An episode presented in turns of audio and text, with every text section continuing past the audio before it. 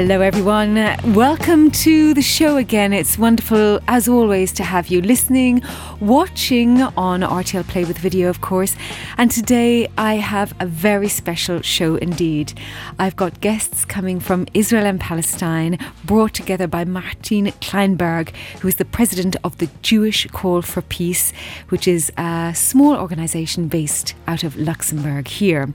My guests are Bassam Aramin, who is Palestinian, and Rami Elhanan, who is Israeli. And we're going to talk more about your lives and experiences through the course of this show. But I want to turn first to Martine Kleinberg. You have organized, you're the president of the Jewish Call for Peace, and you've brought these people together here in Luxembourg for the second time. First of all, tell us about the organization. Yeah, thank you, Lisa. So, Jewish Call for Peace was created uh, in 2021 um, because we felt the need to express uh, an alternative Jewish voice also in Luxembourg.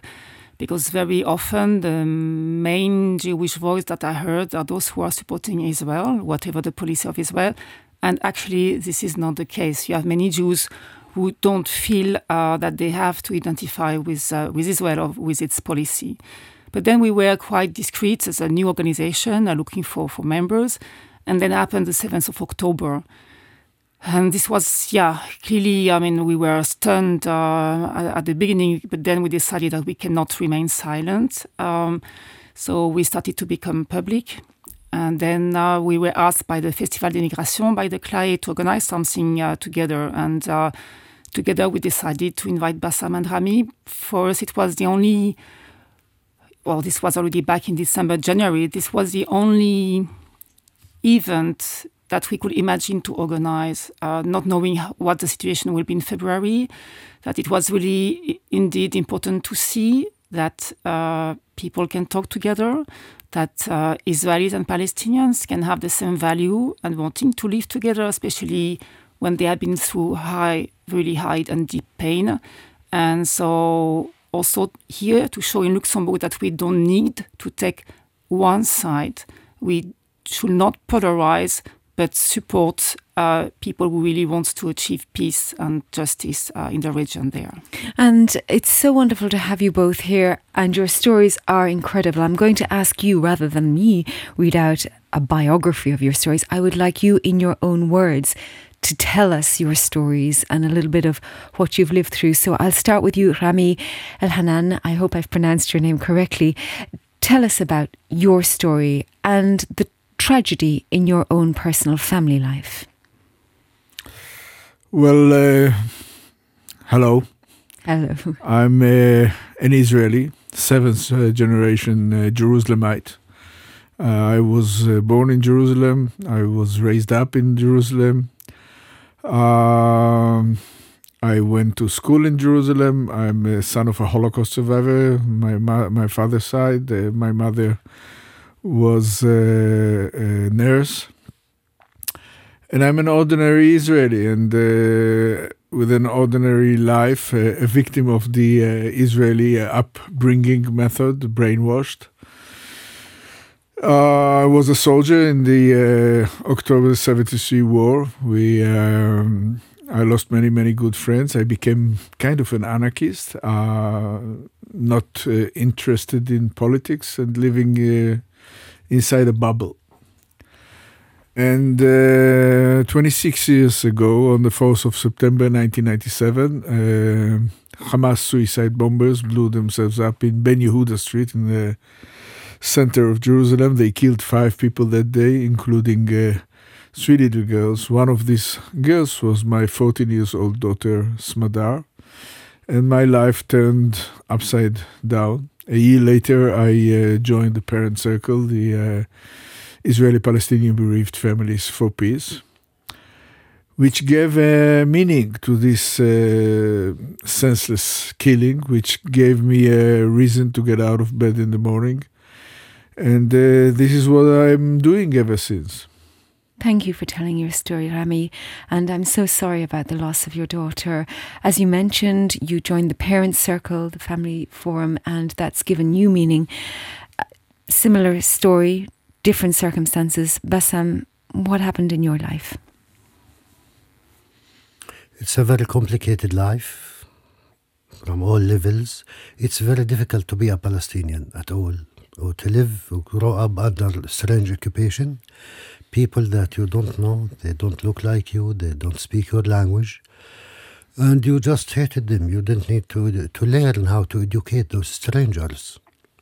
So, in fact, uh, at the age of 13, I joined uh, another four kids uh, we create uh, a local military group, we call it, and we start by raising the Palestinian flag. Uh, because we note that the Israeli flag, the Palestinian flag, did the Israelis become nervous and crazy, and I don't know why. So we use this tool to make the Israeli soldiers crazy. In fact, I spent seven years in the Israeli jails when I was 17 years old. It's very difficult to remain like normal human beings in jail. Their goal is to kill our humanity every moment, and our goal is to survive in order to continue our struggle against the occupation. It's a very complicated uh, issue in jail. I watch a movie about the Holocaust by chance. I don't know anything about the Holocaust. I think it's a big lie. But when I watch the movie, I start to cry because it's against the human nature for me and because I want to understand the brutal behavior of the Israeli soldiers, I decide to know more about this big life, it's really happened or it's just a movie, which led me after more than 25 years to make my master degree about the Holocaust in Bradford University in the UK. Then after that, I start to visit death camps uh, in Germany because I learned in jail if you know your enemy, you can defeat him or you can kill him. If you only hate him, you will kill yourself. So I discovered that if you know more, you act much better. If you don't know, so you don't know. And we have a very old Arab Arabic saying it says educated enemy better than stupid friend. So it's very important to teach yourself or to learn about yourself and about the other side. Uh, in fact, I was one of the co founders of a group called Combatants for Peace back in 2005 with uh, uh, my brother's son, uh, Elik Elhanan. Uh, then in the next meeting, I met Odrami, and I believe from the first meeting he fell in love with me because we share the same values. We care about Israelis and Palestinians, we respect each other, and we believe that both sides have the right to exist, but without oppression, without occupation. And uh, uh, two years later, on the 16th of January 2007, an Israeli border police shot and killed my 10 years old daughter Abir in front of her school from a distance of 15 to 20 meters in her head from the back. She fell down and two days later she passed away in Hadassah hospital where she born and in fact where Smadar born and died. Between Abir and Smadar it's 10 years and we don't know each other. But we believe it's the same killer, the same enemy who take off the lives of our daughters. This is our common enemy. It's the Israeli occupation. Because if there is no occupation, we don't need to fight each other. We don't need to kill each other. Abir like Smadar. They don't know anything about the conflict. They just little girls. For that, I joined the parent circle two days after I lost my daughter because I know my brother Rami two years before. I am familiar with this organization, but in my worst dream, I don't want to join this amazing group because, as Rami always said, it's the only organization on earth that does not seek new members because the ticket is very high. Uh, it's a long process to change yourself and to start to see uh, things in a different way. But when we talk about this bereavement, you will never heal. It's 24 hours. It's before and after your life. In fact, from the first moment I said, I wish Abir will be the last victim between the Israelis and the Palestinians. Her killer will die and she will live longer than her killer because I will talk about her everywhere around the world because killing kids is unjustifiable under any circumstances. We come together to raise up our voice, and especially people like us who know exactly what's the meaning of this pain to say we have the moral authority to raise up our voice and to say no more blood, no more killing. We can live together, all side by side. And this is the result, this is the evidence we are together. Thank you. Thank you for telling us your very tragic story and very long and tough story as well, starting from the age of 13 and then going to prison yourself as well. I'm so sorry for your losses. We see this in the news as outsiders, those of us who don't live in Israel Palestine. It's very difficult for us to know what it feels like on the ground. But listening to your stories, the first thing I heard from you, Rami, is the fact that you felt you were brainwashed growing up, that you didn't know the story of the other side. How did you overcome that? And how do you talk to your friends and family who've grown up in exactly the same way as you? We are talking about two societies at war. They need to prepare the young generation to be able to sacrifice themselves when time comes. Uh, it's almost impossible to resist it.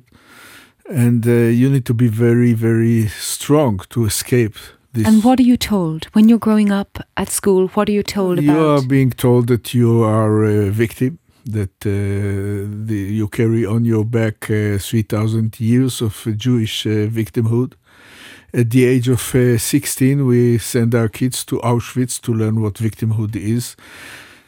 they come back draped with the national flag and the slogan "Never Again." And then a year or two years later, they find themselves uh, in the army, uh, sitting in some checkpoint. This 18 years old uh, kid uh, needs to decide whether this old man coming towards him is a terrorist, a time bomb, or just a grandfather which is really uh, inhuman uh, to put an 18 year old kid in such situation.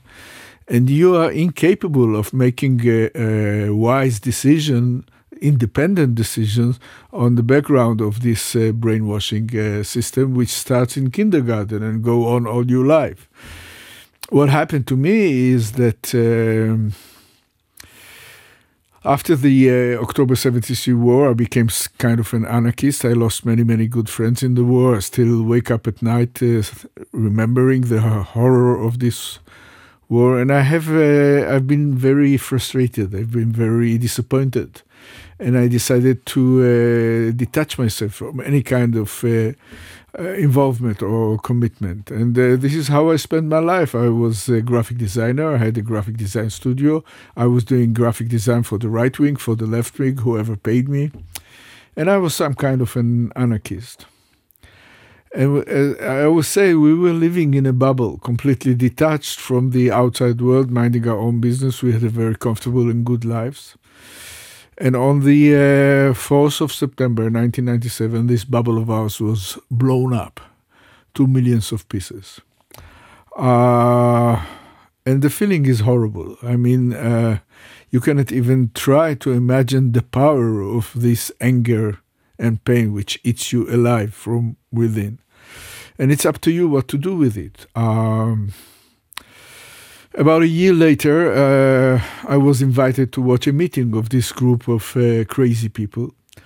And I was uh, getting a little bit curious. I said to see uh, what's all about. I was very um, reluctant and very cynical, as I always am. And uh, I was watching those people coming down from the buses that for me as an Israeli patriot were always living legends. I used to look up to them. I used to admire them.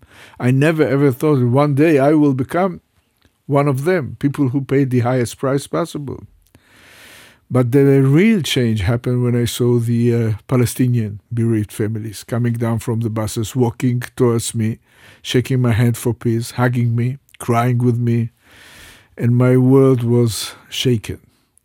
Uh, I was 47 years old at the time, and I always ashamed to admit it was the first time ever in my life I have met Palestinians as human beings, not as workers in the streets, not as uh, terrorists, not as uh, transparent people, as human beings who carry the same burden that I carry and suffer exactly like I suffer. And this event changed my life. I remember seeing this old Arab lady coming down from the bus with this long black traditional Palestinian dress, and she had a picture of a six years old kid on her chest, exactly like my wife carried the name of our daughter Smadari on hers. I'm not a religious person. I have no way of explaining what happened to me back then, 25 years ago. All I can tell you that from that moment on until today, I devote my life to go everywhere possible and to talk to anyone possible, people who want to listen, people who will not listen, to convey this very basic and simple message, which says we are not doomed. This is not our destiny to keep on killing each other in this whole land of ours forever. We can change it and we can break once and for all this endless cycle of violence, revenge, and retaliation. And the only way to do it is simply by talking to one another because it will not stop unless we talk. Thank you again for telling your story. It, it's it, it's so deep inside you. I can feel it here in the studio and and feel that change that uh, may not have been religious, but something happened to you when you were 47 years old. Again, though, I imagine coming from the outside, we see the loss of so many people on both sides. And we think one living there must be slightly inured to the constant tragedy, the constant losses. But as you describe it, each loss is extremely personal and it shatters lives. But for the Israelis that you're talking to, what do they think about what you're doing in the world over the last 25 years? Uh, it depends. Uh, for most of them, I'm uh, crazy. Uh, the pain has made me uh, insane. And this is why I'm willing to speak uh, to my uh, brother, the brutal terrorist who wants to kill me. Uh, and I fully understand it because I was there. Uh, but I know this man, I know his humanity, I know his nobility, I know his ability to. But listen. if you can't change the minds of your friends and family, mm. how can you keep on hoping? Because I can change the minds. You know, when we get into a high school, and we do a lot of meetings in high schools, Israeli and Palestinian high schools, they are not as polite and receptive as you are. The earth is shaking. We are just like walking into the open mouth of an active volcano there is a sea of blood between these two nations, and uh, most of them, for the first time in their life, or they never have laid hands on an Israeli and a Palestinian, which are which are not fighting each other, which are calling each other brother, which are not comparing their pain, which putting the pain on the table, trying to compare whose pain is bigger, who started what, who's to blame, and we tell our stories, and no one can listen to us and remain the same. Uh, and as far as I'm concerned, even if in the end of the class there will be only one kid, Israeli or Palestinian, nodding his head with acceptance to this, it's a, it's a miracle. We saved one drop of blood. In Judaism, one drop of blood is the whole world. And in fact, uh, they stand in long line, wanting to shake our hands, wanting to keep on speaking to us, wanting to listen more. I think we make a difference. Turning to back to you, Bassam, again, you have an experience, but the other side. When you were telling us your story, you kept using the word enemy, know your enemy, defeat your enemy, an educated enemy. And this is the mindset that you were raised in. You know, for the Palestinians, it's totally a different story from the Israeli side. We don't need education to know that those people, when I say people, I mean the soldiers, is your enemy because they come to fight you. They are very brutal. Uh, for that, when I thought about the movie, I want to understand their behavior. It's unbelievable, full of brutality, and you don't understand why as kids. So I say to myself, maybe they watch such a movie, which is a big lie for me. Then they come to my village, absolutely they will act in this way. And even if this ha- thing happened to us, to the Palestinians, maybe we will lose our humanity and act in this brutal way. It means in that time, even in jail, I have no idea what happened to the Palestinians in 48. We don't have this uh, education process because since 67 until the 93, it was uh, uh, Jordanian school books in the West Bank and in Gaza, Egyptian under the Israeli military occupation we don't learn anything about the history of, this region.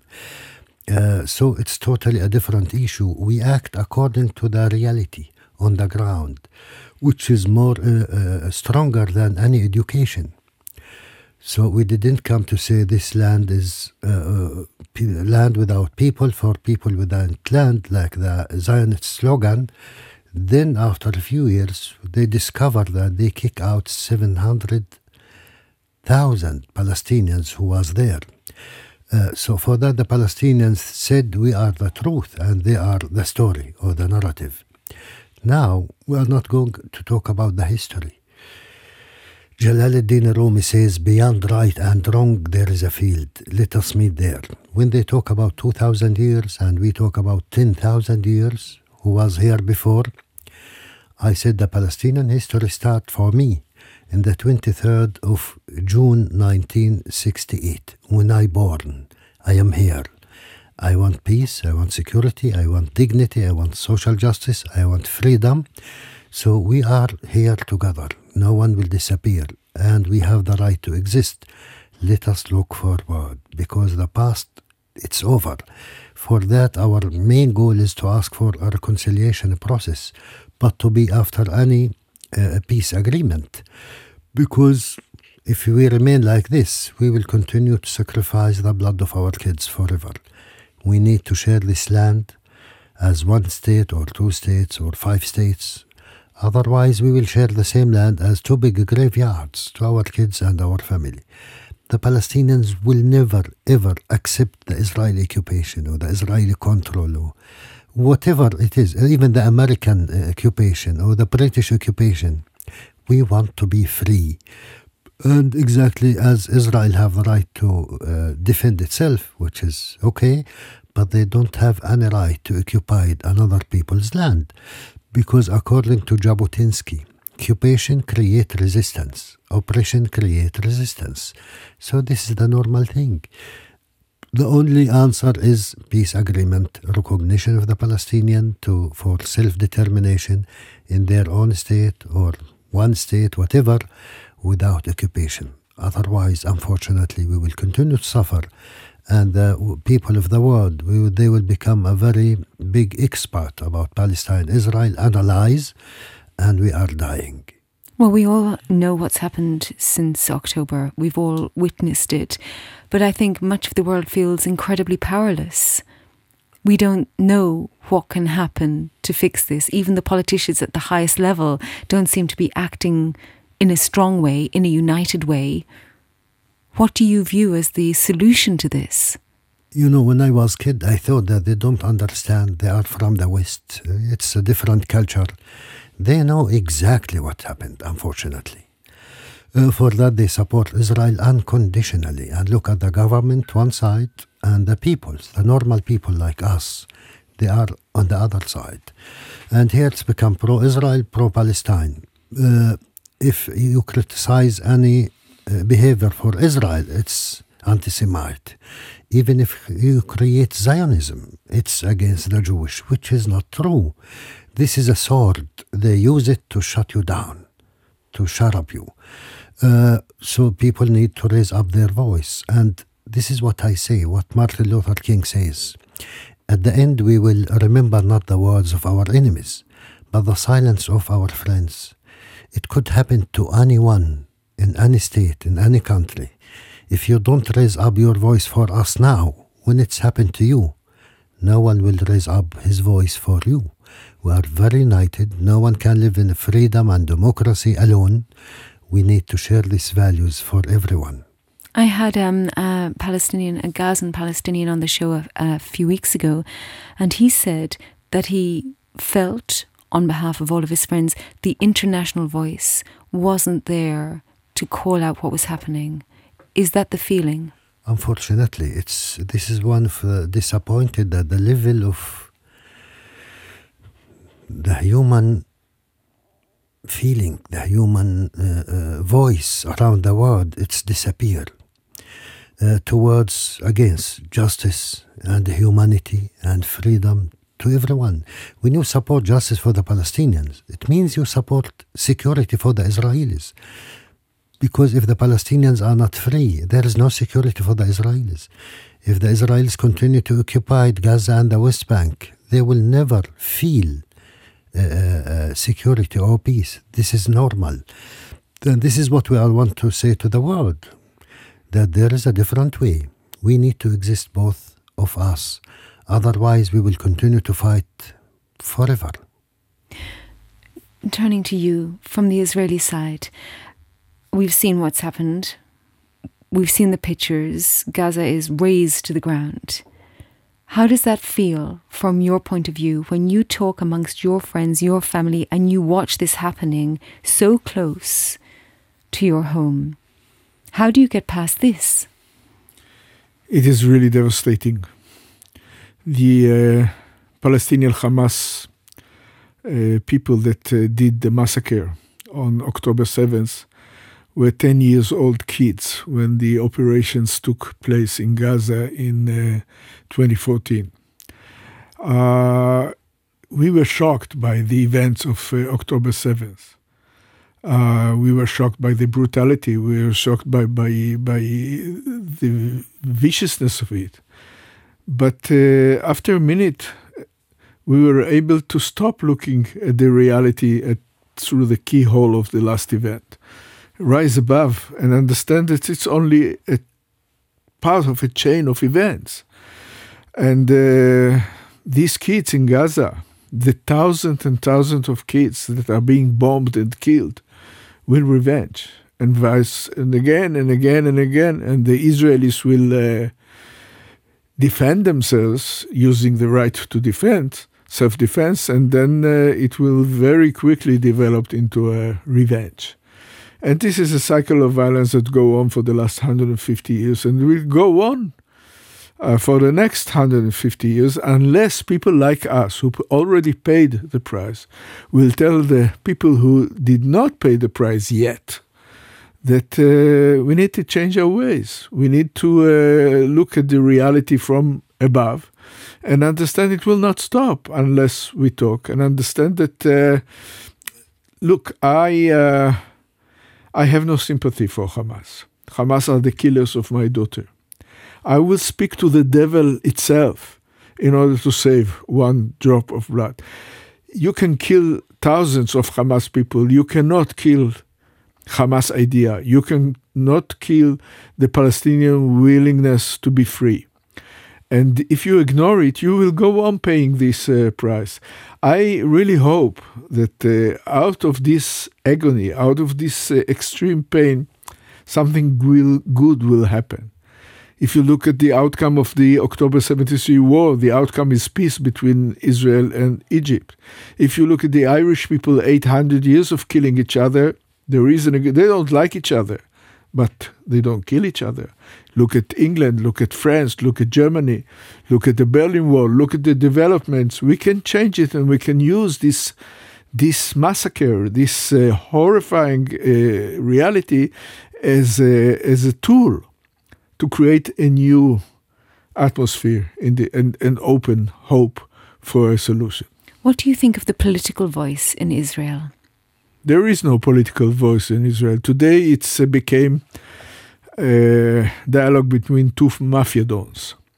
You kill 10 of mine, I will kill 13 of yours. And uh, this is going on. People are crazy out of humiliation and pain and anger and there is no one to talk to, like uh, the Israeli policy ever since uh, August 2000 in Camp David. We have no partner, we don't have anything, anyone to talk to, so we don't have to give up anything. But we have to give up anything. We have to be able to to pay the price of peace. And we created Hamas. Hamas is not, uh, it's an Israeli invention. It was uh, created in, uh, in 1985 by the Israeli uh, security forces as a weight against the PLO. And it continues. The, the suitcases with millions of dollars by Mr. Netanyahu to the Hamas people against the, the Palestinian Authority. So we are pions in this war. And uh, we have to stop saying yes. We have to disagree. You, ha- you see this uh, uprising in Israel starting when the soldiers will come home, when the victims will not come back, the kidnaps, when the, the uh, war will not end with victory because it cannot end with victory, then the rage and anger, I hope, I pray, will throw up this fascist government, the Israeli fascist government, and uh, maybe then we will have a chance for a different future. And what do your friends that you've grown up with, seven generations of Israeli background in your family, uh, you've seen a lot through seven generations, what do they see as a peaceful future?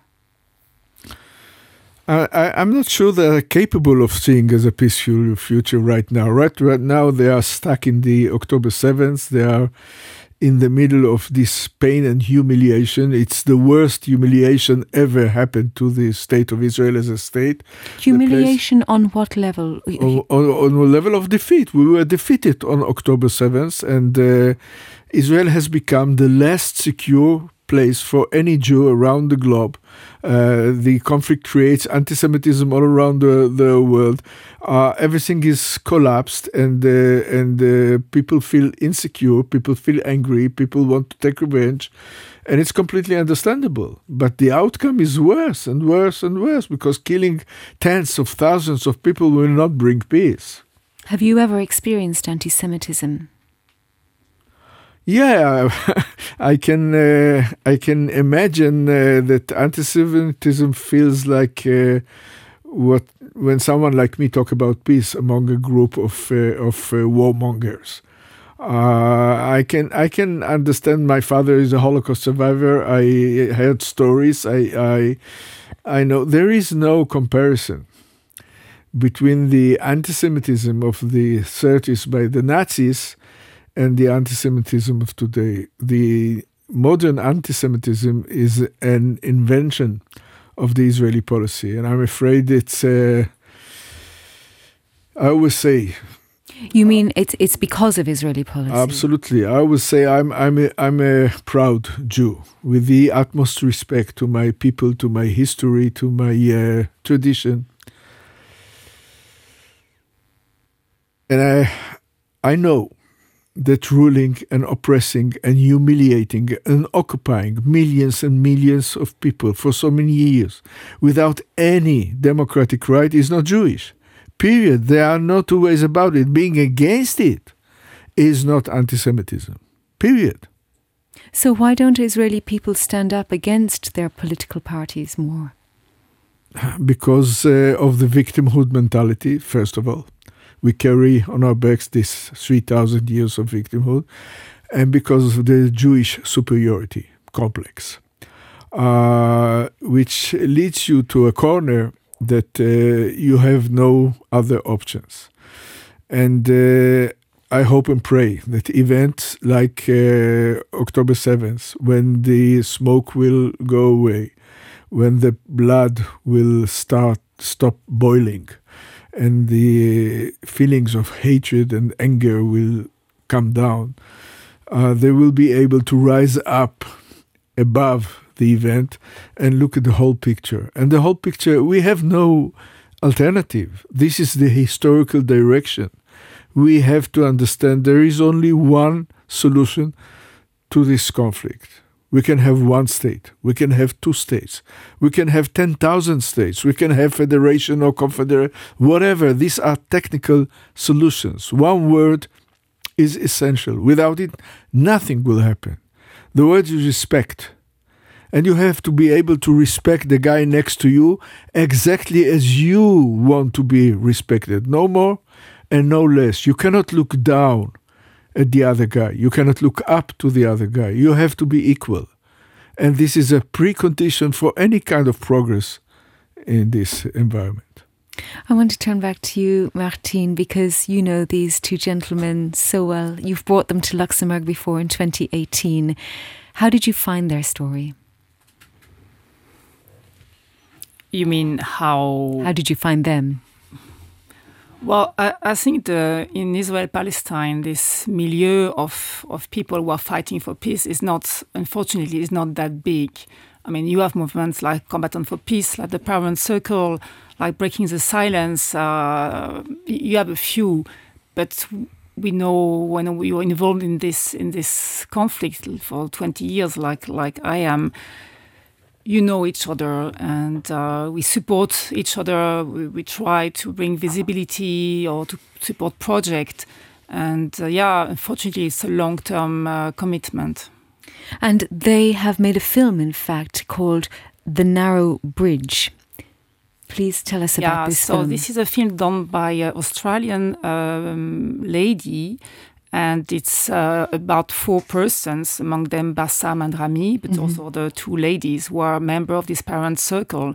So the film is telling the four stories and the evolution from what these people were before, during, and after when they joined uh, the parent circle. And I know the other two ladies in this film have also lost children, of course. That's why they're part of this organization. Yeah, one is a mother who lost a teenager boy, and the other one lost her father.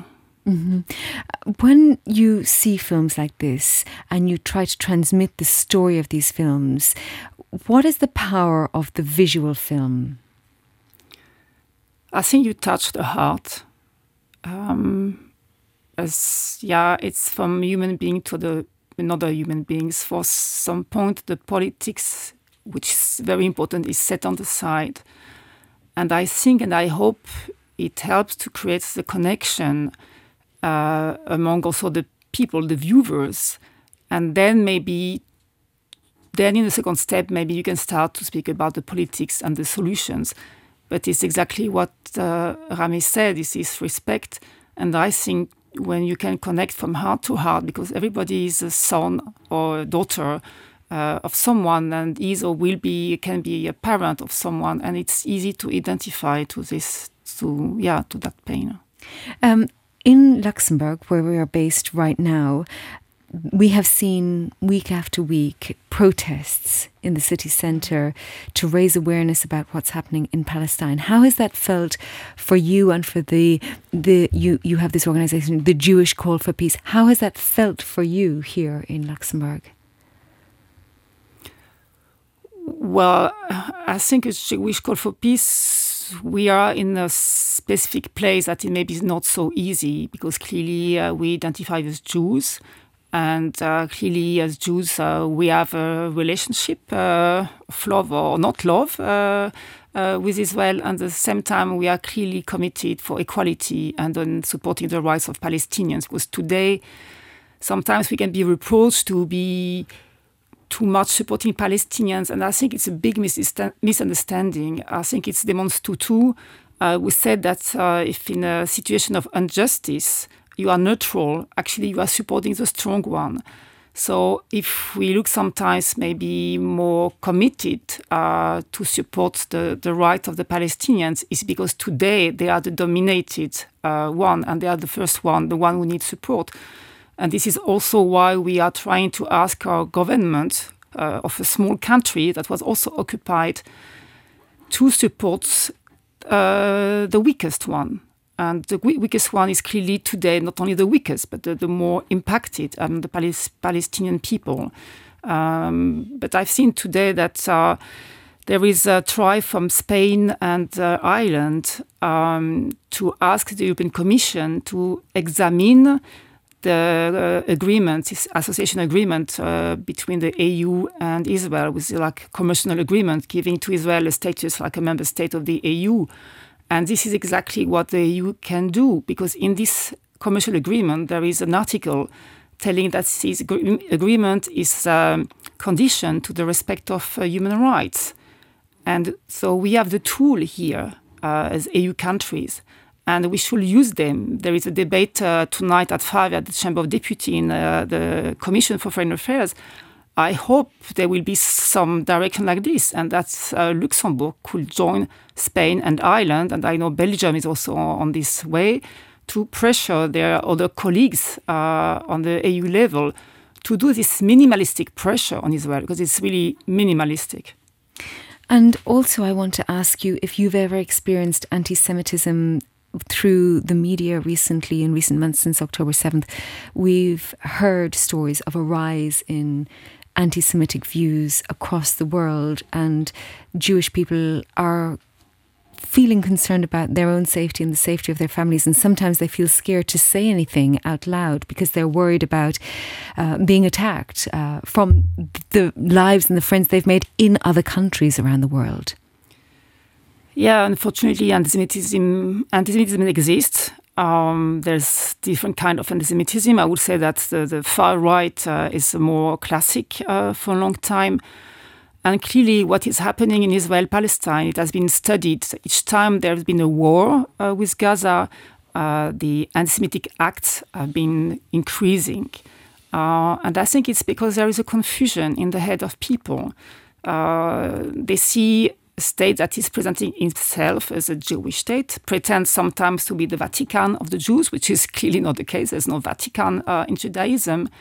And uh, Israel is using this uh, also to instrumentalize anti Semitism and also the good feeling for the Jews who used to be victims. And I think that in the heads of some people, all this is not very clear. So they are also falling in the trap, either on one side or the other side. One side say, okay, we cannot criticize Israel because we will be accused of anti-Semitism. So we clearly not do this and we support Israel. And some other we will just say, but who are these Jews who are supporting Israel killing Palestinians? So this is why, actually, this is the main reason we created Jewish Call for Peace, because we think explanation are needed clearly we are not naive. You have some people, they're anti-Semitic, they have their own hatred, their own um, explanation for their own hatred, and it might not be easy or enough to explain. But I think it's a first step to talk with the people, to explain the differences, to show that there are many and there are more and more Jews who are actually really publicly denouncing the policy of Israel, and especially in the States. You have a Jewish community is getting really they don't want to identify anymore with Israel. In Europe, it's also starting, but we are always a bit slower. But there are more and more Jews who say clearly not in our name. And so, how I, do you? I would like to add a few words to it, if I may. Yes, I was just going to ask really how you uh, begin to dissociate yourself, the Jewish from Israeli. No, I don't need to dissociate myself from uh, Israel as a Jew. And this is not the problem. The problem is it became like a competition of victimhood, a competition of pain. And uh, it became like a reality game on TV, on commercial TV. The world is sitting on the balcony watching those uh, two sides fighting with a, with a, a mentality of uh, football fans and this is my team. This is your team. You, it's a total loss game. I mean, uh, your gain is my my loss. Your loss is my game, and there is nothing in the middle. What we are saying that we can be an Israeli and a Palestinian. We don't want to import our conflict to your society. You have really enough problems of your own. You don't need to fight our own battles and and we demand of you to be pro peace. Don't be pro Israel. Don't be pro Palestine. This will not help us. Be pro peace. Be against injustice. Be against this ongoing situation in which one people is dominating another. This is the essence of the problem. It's not a zero sum game. And do you think it will take outside help to instigate this, or can this be done between Israel and Palestine? I think the free, and civilized world needs to stop standing aside. I'm a son of a Holocaust survivor. My father was an Auschwitz graduate. And when they took my grandparents to the ovens 80 years ago, the free and civilized world stood aside, never lifting one finger. And today, while these two crazy nations are massacring each other without any mercy, and the genocide in Syria and the, what's happening in the Ukraine and the free and civilized world is standing aside, doing nothing. Well, I think there's a, a concern, an historic concern, that if they enter and try to help, it will cause other issues in the future. No, I'm not sure. And there are so many ways that you can do not standing aside you can put pressure you can you can show sympathy you can you can ask for ceasefire you can demand ceasefires you can do many many things without this cautious while thousands and thousands and thousands of human beings are being killed every minute every day every hour. And the line of little coffins for little bodies stretches from horizon to horizon. You need to make a moral decision and who is the best advocate for that in the world? People like us who already paid the price. I mean, on the political level. if you have your heart in the right side of your chest, if you have some brain, if you have some political knowledge, and you have some historical knowledge, you cannot stand aside. You cannot allow yourself to stand aside. I just want to add uh, when we talk about anti-Semitism, yeah, it's there is anti-Semitism, but again, the Israeli government use it as an excuse to shut up the people all over the world. From the other side, I call the Germans specially and Europe especially to give up the guilt mentality. Because when you feel guilt, you cannot act. You have no moral authority to speak because you are Nazi or you cooperate with the Nazism. It's over. The Holocaust is over. Now they need to raise up their voice for justice, for humanity, to recognize the Palestinian state. Otherwise, their silence is killing another people, the Palestinian people. We cannot continue pay the price of the Holocaust forever as Palestinians. We are the victim of the victim. At the same time, my brother right, the Israelis need to give up their victimhood mentality and not to use this very painful past to victimize the Palestinians. Otherwise, we will repeat it again and again and again. I wrote once that the, uh, the Israelis, unfortunately, they find their own Jewish. And I pray in the future that the Palestinians will never find their own Palestinians. We need to break this circle of victimhood mentality. The the pain is so deep and the trauma is so raw and we're sitting in yet another war. I know that most people listening, if not all people listening, would want to see peace.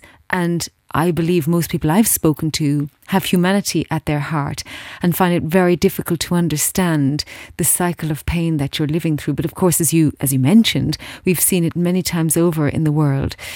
What would be the first step? I believe people like us, we are very determined to cross the narrow bridge and we will. And this is our goal. This is the goal of the movie. It's called the narrow bridge. It's really narrow, but it's a bridge, and we will cross it. We are in the right direction of the history. We are not going to continue killing each other forever. It's not written anywhere. It's up to us to live side by side or together, or unfortunately, we will continue to kill each other. This is our call. We can live together. We can live side by side when we discover the humanity of ourselves and to understand that your enemy is exactly like you, then, only then, we recognize the humanity in each other and we can share this land. Mm. Rami, would you like to add anything to this? My wise uh, brother is always right. We need to concentrate on building bridges instead of uh, rising walls all these walls that we build between us and our so called enemies, all the technological measures, all this armament, all this electronics, all these atomic bombs will not defend us. If we will build bridges, if we will look at the eye of the other side, if we will try to listen to the pain of the other side, we can expect the other side to listen to our pain and then together start this uh, journey of redefining everything. What are the reasons that we are willing to kill for, and what are the reasons that we are willing to die for? I think it will be achievable. Thank you both so much for coming here to Luxembourg to tell your story again to high school students across the country, to our listeners here in Luxembourg and abroad. We wish you and your families and friends peace. We wish you continued long life of of advocating for peace. Thank and you. we hope that peace can come very soon. Amen. Inshallah. Inshallah, Amen. Yes. Uh, Martine, just turning to you, how can people who live in Luxembourg help with your organization? Well, they can follow us on the social networks. Uh, we are there. Um, I think they can help also just by refusing to have to take to take a side and to polarize and to accept the discussion and to accept to accept also the complexity and also to to be sure that we especially here in Luxembourg that we preserve uh, the discussion and also this uh, living peacefully together. I'm so grateful for you bringing these people to Luxembourg and for them to continue to share their story, particularly with the young people of Luxembourg. And I'm absolutely sure you've changed minds there and, and just reaffirmed that voice of humanity inside them all. Thank you very, very much for coming Thank here you. today. Thank you. Thank you for having us, Lisa.